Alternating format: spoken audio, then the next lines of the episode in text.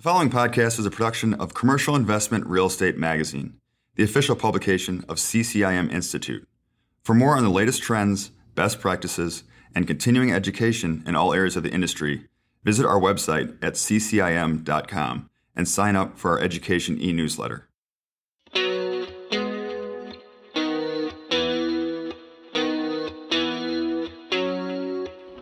Welcome to another episode of Commercial Investment Real Estate Podcast. I'm Nicholas Leiter, Senior Content Editor of the magazine. In this episode, I spoke with John D'Angelo, a Managing Director of Deloitte Consulting, about the development of artificial intelligence and the Internet of Things in commercial real estate. He shares details of these emerging technologies and their massive potential to improve decision-making for owners, operators, and tenants across asset classes. All right, first off, I'd like to welcome John D'Angelo, a Managing Director of Deloitte Consulting, to the show. John, thanks for joining us. Thanks for having me, Nick. I wanted to jump into artificial intelligence. Uh, Deloitte actually established an A I institute last June that, quote, focuses on A I research, eminence, and applied innovation across industries. Uh, the timing couldn't have been more perfect, but I'm sure it had been in the works for some time. Can you tell me more about the institute's history and mission, along with any impact that you've seen in the short time since its launch? Sure. Yeah, no, thanks for asking about that. And in fact, Nick, I think it's I think it's probably a good example of why I came to Deloitte. I, I, I came to Deloitte relatively late in my career, partly because of the things that we're pioneering in other industries and how they're applicable to the real estate space. Um, so after having been around real estate for thirty something years and being very prideful about knowing the best practices in real estate, it dawned on me at some point that maybe real estate isn't in every case the place to go looking for best practices. and, and A I is a really good example of, of that. So yes, yeah, so the A I Institute, as you as you rightly said, was founded inside of Deloitte, uh, you know, around mid-year last year. Um, and at a high level, it it is very much to sort of push the boundaries of applied A I. Um, so although you know, Deloitte and, and many companies have you know, uh, A I PhDs running around.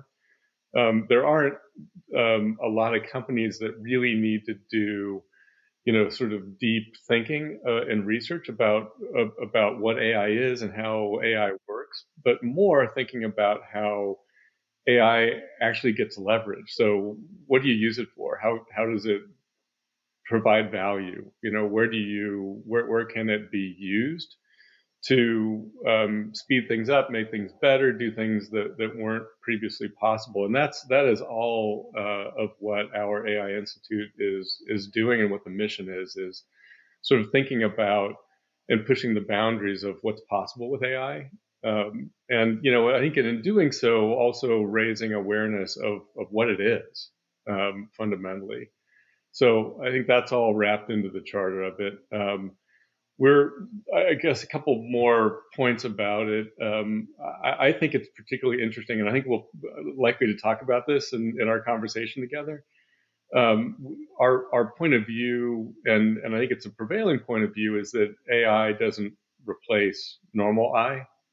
So that is to say, you know, it is it's something that, that is most powerful when it works with people, um, and you know, people's Uh, instincts, intuition, judgment, the kinds of things that people are fundamentally good at, and, you know, marrying the two together. So I think that's, I think that's interesting. I think the other thing that's interesting is, and something that, that's a point of pride for me, is we're pretty quick to also emphasize uh, ethics around A I and around technology in general. So I think the firm has done a really good job of raising the awareness that it's an important topic and an important question. You know, as you think about technology in general, and particularly artificial intelligence and how it gets used. Yeah, it, it seems like it's it's an, obviously an emerging technology, and it's, from my very uh, removed opinion, it sounds like the ethics and how to use it is important to do up first rather than on the back end after it's kind of become part of of uh, everyday business. Yeah, right. It's a hard hard genie to put back in the bottle if you're not thinking about it. Um, you know, while, while you're thinking about how it gets used. And, and also, it's interesting that you say that that you still emphasize the I, um, not just the A I, because I think there is some trepidation in the industry as far as about going the way of travel agents, where, you know, Expedia kind of took care of of of, of a lot of people's jobs. And, and I think um, there is a fear of that in within commercial real estate, but there's also uh, a little bit of track record that, that, you know, the the human human interaction and expertise is, is also a value. Yeah, it's funny. I was talking to one of our clients, uh, in fact, a guy that runs research at, in one of our big clients, one of the big real estate services companies, was was reciting it. We, he and I were talking about data and the use of data, and he was talking about the sort of pitfalls of things like, you know, pricing models that, that weren't, you know, developed for, you know, the the current, you know, the condition, right? There's there's things that some of the, the pricing models or pricing tools have never seen before the pandemic hit. And, you know, they were suggesting uh, pricing for, you know, leases in particular that, that didn't make common sense. And, you know, you on, on the one hand, you could take that as a cautionary tale of, well, don't trust the A I. On the other hand, it is, you know, take as an opportunity to help the A I learn, you know, what's happening in the current environment. So, I, and, and I think we'll probably talk about this too. I think there's a there's fear of taking work away, but frankly, I think some of the work that's being taken away is not, you know, it's not particularly enriching work for people to be doing. So I think there's a big opportunity to to use technology and A I in particular to shift, you know, work to higher value activities. Um, and and I talk to companies all the time about, you know, gosh, what would you do if you could free up some some time that people are spending that has to get done, but doesn't really add value. And, you know, often in the C-suite, uh, you know, I'll run out of ink before they run out of ideas, um, if I'm writing down what they're saying. So there, there is um there is a a, a bit of, uh, you know, gosh, if, if we could just, you know, free up more time and cycles for, for people to do better things, it, it adds value to the whole enterprise. I think that's, I think that's part of what's at the, you know, the the pot of gold at the end of the technology rainbow is is freeing up people to do better things. And as as far as the types of tasks or jobs that an A I or some sort of similar technology could handle, are my my mind initially goes to just kind of data crunching or, you know, uh, some sort of complicated spreadsheet application. Is that what you're thinking?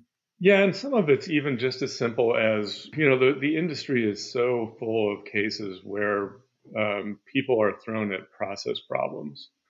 So, um, you know, it, it's it's it's literally it's rekeying something from from one place to another. You know, it, it turns out there's technology for that.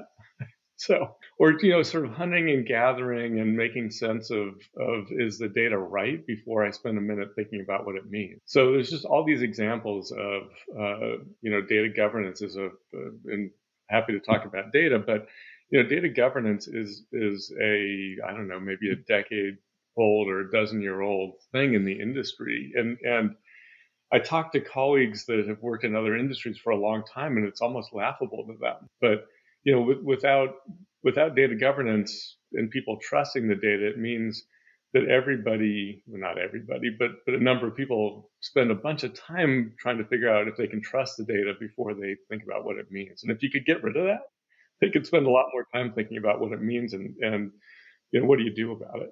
And rightly so, COVID came up without uh, with, without us going too far into the conversation. Um, and and we all know that COVID has acted as both a disruptor and a catalyst for um, technology technology in real in commercial real estate. How have you seen the pandemic affected the uses and adoption of such technologies? Well, so I think A I and, and maybe more broadly, um, the a- appetite for data and analytics, um, you know, certainly at the beginning of the shutdown in the U S, you know, I was talking to clients who were uh, in a very high frequency way trying to understand sort of tenant behavior or leasing behavior or, you know, what was happening with rent and rent collections. It makes perfect sense, um, but as we saw happen in the global financial crisis with investors asking, uh, you know, uh, general partners, what was happening with, with information about their portfolio, it, it wasn't in a, in a great, it wasn't in great shape in a bunch of cases. Um, and I think that's what, what happened, you know, when we were looking for high frequency information about, you know, sort of the whole cycle to tenant behavior and, and rent collections and, you know, occupancy or vacancy in a real-time level. I think it raised people's awareness of, you know, and, and in some cases had uh, we had clients have very pleasant surprises about how available the, the data was. But but as many uh, clients as, as had pleasant surprises, a, a lot more had unpleasant Uh, experiences about just how much work it took to, you know, in a very frequent way, in a period other than what they were used to, try to gather that information. So I think the the capture of data and putting that data to work, um, you know, sort of looking at, you know, maybe even uh, non-traditional uh, sources of data in decision making. I think it's just it's opened up clients' eyes about how and where it's valuable and how it can be applicable to their business and decision making. Do you think the, the the stress that has resulted from COVID, has that reduced any hesitancy to adopting technologies, or is that still a case by case basis? Yeah, I, so I think it has accelerated sort of awareness, understanding, acceptance, and maybe the placement of value on on technology and analytics in a in a very big way across the industry. So across asset classes, you know, across service providers, you know, even even speaking to, so I, I focus mostly on on people who I, I say collect rent or, you know, or provide services uh, or invest in, in real estate. Uh, there's I've got colleagues who spend time with uh, with big space occupiers, but even in the space occupiers, I think it is, you know, raised awareness of of uh, the value of, of getting information, of sort of sensing and responding. So I think that's a it's a it's a really uh, good thing, Nick. And I think it is, you know, we've sort of seen over the last um, decade in particular, but the last two three years before the pandemic, you know, a, a growing awareness uh, or curiosity in, you know, where do I apply technology? How do I apply analytics? But I think in a in a very real way, we've seen that accelerate over the last year. And I think that I think it's I think it's great. I think it's going to pay, you know, big dividends, uh, you know, out as we sort of play out the next decade and, and more. I think I think we will see, you know, a, a big maybe receptivity to, you know, how how technology and, and data and, and analytics can change the way we, you know, invest in and, and use or understand what's happening in, in the industry. Yeah, and it seems like in difficult times, it's it's that's when you examine and, and look for inefficiencies. And if you're overwhelmed by data and not using it properly, then that's something that you can improve on. But but specifically looking, um, obviously C R E covers market sectors that go from, you know, agricultural land to to to retail to office. Are there any certain markets that, that are especially ripe for adoption of A I and other C R E technologies? Well, so office is going to be a poster child of, um, uh, I, I think, uh, advancement in uh, sort of technology adoption. I think it comes in a couple of different forms, Nick. I think, you know, one of them is a, a much more direct engagement. Actually, so think office as well as, as retail, uh, as well as multifamily in this category. So, you know, reaching out to and engaging directly with the people who use the space. So in office, you know, the actual occupants, um, you know, not the, not the tenants, but the people showing up and, and using an office building or using space, you know, so um, under, both in, in helping to understand their behavior, you know, on sort of the right side of the creepy line, but, you know, also in, you know, sort of providing amenities. So, you know, I think that's that's been um, something that, uh, uh, you know, as, as somebody who's occupied office space, you know, all over the country in, the, in, in most of my professional career. Um, you know, so thinking about uh, getting into elevators or, um, uh, you know, reserving space, walking around floors, you know, looking for an empty office, as opposed to just being able to know where to go and, and, and how to get there. So just thinking about use cases that technology can enable by having Uh, direct engagement. I think that has changed a bunch. You know, so think about uh, uh, and a you know a, a resident for multifamily. All the things I used to have to go to, and, and in some cases I still do have to go to a management office to deal with. You know, if, if that if those things can be technology enabled, and there's some some big multifamily owner operators that are that are you know making big bets in you know in unit technology and in the kinds of things that, that residents can do and are asking for. I think the I think we're seeing a big acceleration there. You know, with shoppers, right? How how much do you want to Uh, you know, drive around looking for an empty parking space, if there's solutions for things like that? Or, you know, if, again, staying on the right side of the creepy line, if a, um, a retail owner operator, you know, understands the kinds of things that I'm interested in, in buying, or the sorts of services I'm interested in, in engaging with, and can change the mix of what's available in my neighborhood center, you know, based on understanding a lot more about me and, you know, where I'm coming from and what I'm doing. It's a, it's a, a great use of, or it's a great example of, of analytics being applied, not only to make a center better, but to, you know, make my life better. And you've also mentioned robotic process automation, which um, obviously automation in general is a, is a massive topic across the national economy. And but it's been slow to gain traction in commercial real estate specifically. What potential do you see it in in industry as a whole for developers, owners, and tenants? Yeah, so and, and let's just uh, so uh, R P A, robotic process automation, is is really about not physical robots, but you know about about process robotics. So it, it um, in in the in the ways in which uh, work gets done, if there is anything that is you know repetitive and rule based, so you know not a it's not a uh, you get to a, a point in a process where there's a judgment call, but You know, so like this needs to be analyzed, and, and if this condition's met, it needs to be entered this way.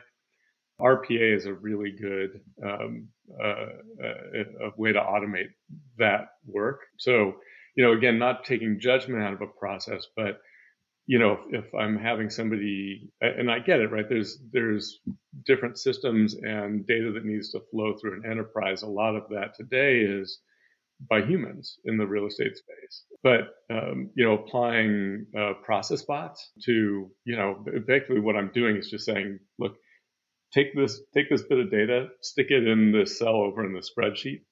I'm, I'm not asking you to, to decide whether it's good or bad. I'm just asking you to move it from here to there. R P A is great at that.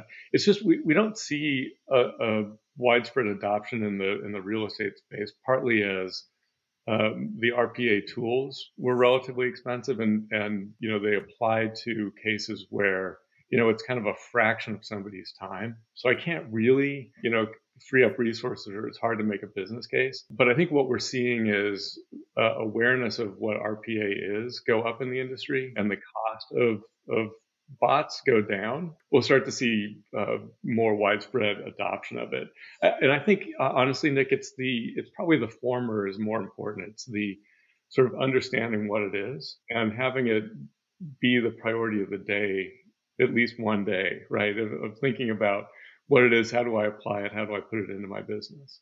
Yeah, and and as far as those uh, upfront costs, are those on the decline, as you'd expect, as a as a technology matures and, and as it you know becomes more adaptable, the, the less expensive it is?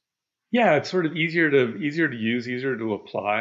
Um, the the technology itself is becoming less costly, so just it, you know, it's a natural way of things. It, it, it and and the other thing that's going to happen is we're such a flocking industry.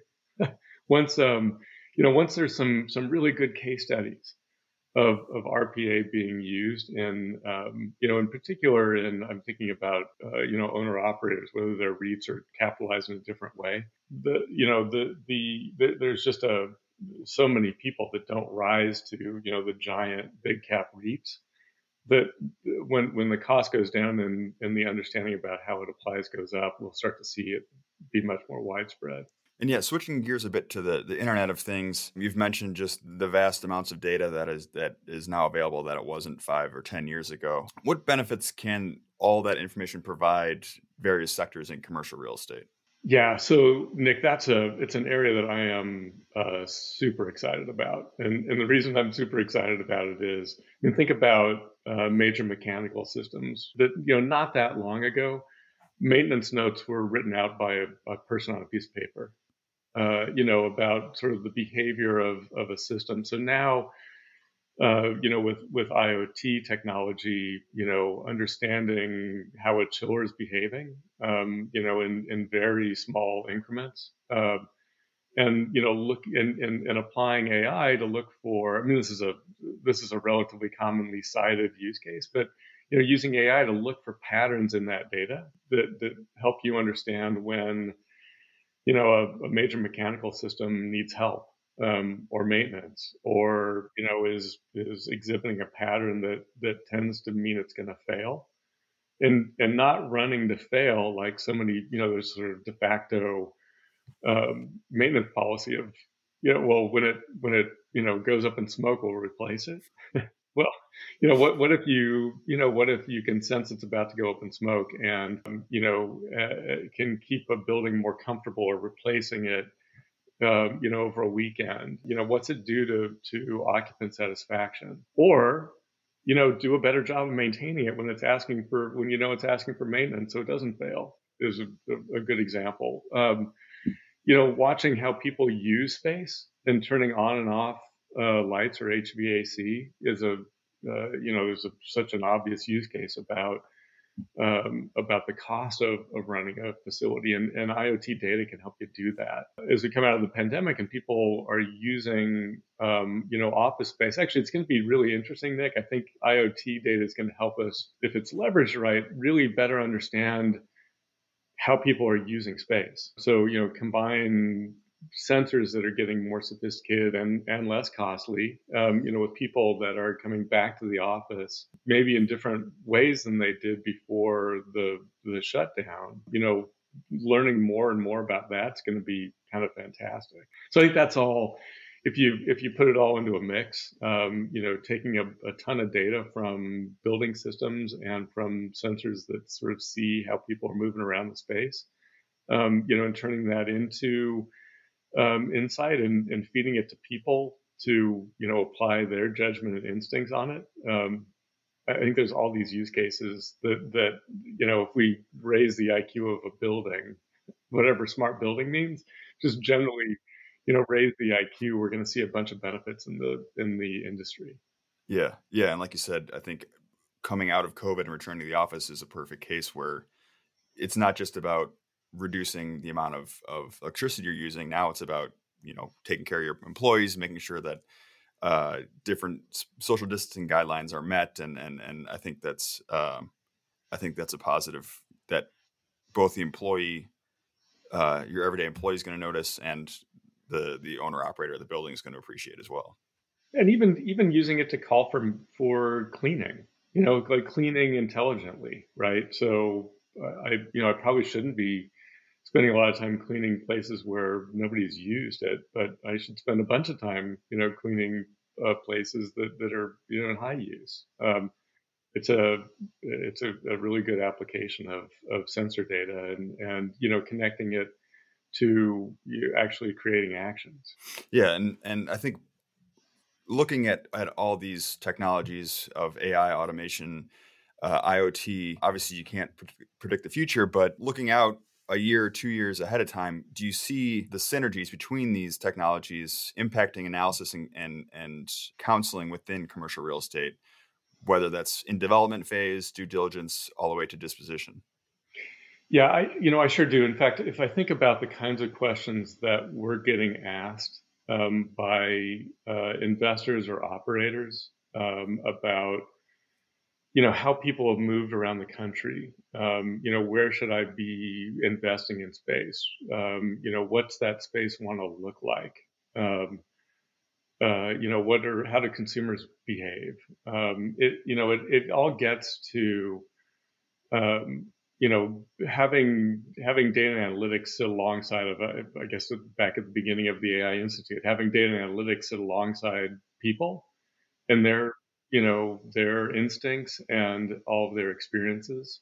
It's the, uh, the, the thing I'm, I'm maybe most excited about is, is that they seem to be coming together. That, uh, I, you know, not that long ago, there, there wasn't much receptivity to, um, you know, what the analytics said. It was, it was more about, I'm going to, you know, and, and, and lots of huge deals have been done in the real estate industry based on sort of instincts and beliefs and, and bravado. And you don't want to stop that, because it's, I, I don't know about you, it's one of the things that attracts me to the industry, is being around people that, you know, sort of have a vision and want to create something. But having analytics keep you honest, um, I think is, uh, keep you honest and, you know, point out things that are, you know, maybe non-intuitive, um, that you, that, that make you think, um, can only be a good thing. Uh, and I think that's what we're going to see. I think it, there's always going to be part of uh, of a deal that, that involves going with your gut a bit. But uh, if you have uh, some better research and, and numbers behind it, you might be uh, a little bit more sure of your of your decision in that case. Yeah, exactly. Or, you know, make you think about, gosh, maybe we should be investing in Pittsburgh. I, you know, didn't I, I'd sort of written it off, and and you know, look what the data is telling me. Maybe we ought to go poke into it some more. Well, great. And and I guess the last question, like I said, you, you probably can't predict the future, but, you know, as far as looking out two, three years down the road, what what kind of developments or, or what kind of, uh, where do you see the trajectory of A I and cognitive technologies within the C R E market? Yeah, so I, I just, I, I think it is going to um, be much more widespread. And I think it gets back to the whole purpose of, of the A I Institute. And that is, you know, looking at cases where um, you don't need to deeply understand what A I is or what it means. Um, you need to be open to, um, you know, what it can do for you. So, you know, ultimately, what's the What's the end use case? So, um, you know, it's that, it's that looking at, you know, pattern recognition and, um, uh, you know, the how the A I tools can point out things that are non-intuitive. I think we're going to see a lot more of that uh, turn up in the space as people. Again, I, I don't. I think it, it it will become more approachable. Um, and if you if you if you haven't done it, if you if you get a chance to to watch a couple of the podcasts that are. Uh, that are out there for the A I Institute, there's some really great eye-opening practical things, like, you know, helping target calls that hospitals make to patients to, you know, sort of improve um, how how and when people show up to doctor's appointments. You know, it didn't it didn't change the fact that people call. It just changed the order in which they they call patients, and that order, you know, improves the number of people that show up on time, um, you know, which saves doctors. You know, it's just, it's these great knock-on effects that you don't really have to understand the A I. You just, you have to get that there's a benefit to, you know, applying the technology. Yeah. Yeah. And I think, I think in this, in commercial real estate, everybody, everybody works hard, but um, it never hurts to work smarter in this case. Yeah. And there's some room for that. Yeah. Yeah, always. Well, John, I appreciate your time, and, and thank you for joining the, the C R E podcast. Yeah, my pleasure. Thanks, Nick. Thanks for listening to this episode of Commercial Investment Real Estate Podcast. Head to SoundCloud, iTunes, Spotify, or wherever you listen to your favorite podcasts. Don't forget to rate, review, and subscribe. Join us next month for a brand new episode of Commercial Investment Real Estate Podcast, featuring another leading figure from the world of commercial real estate.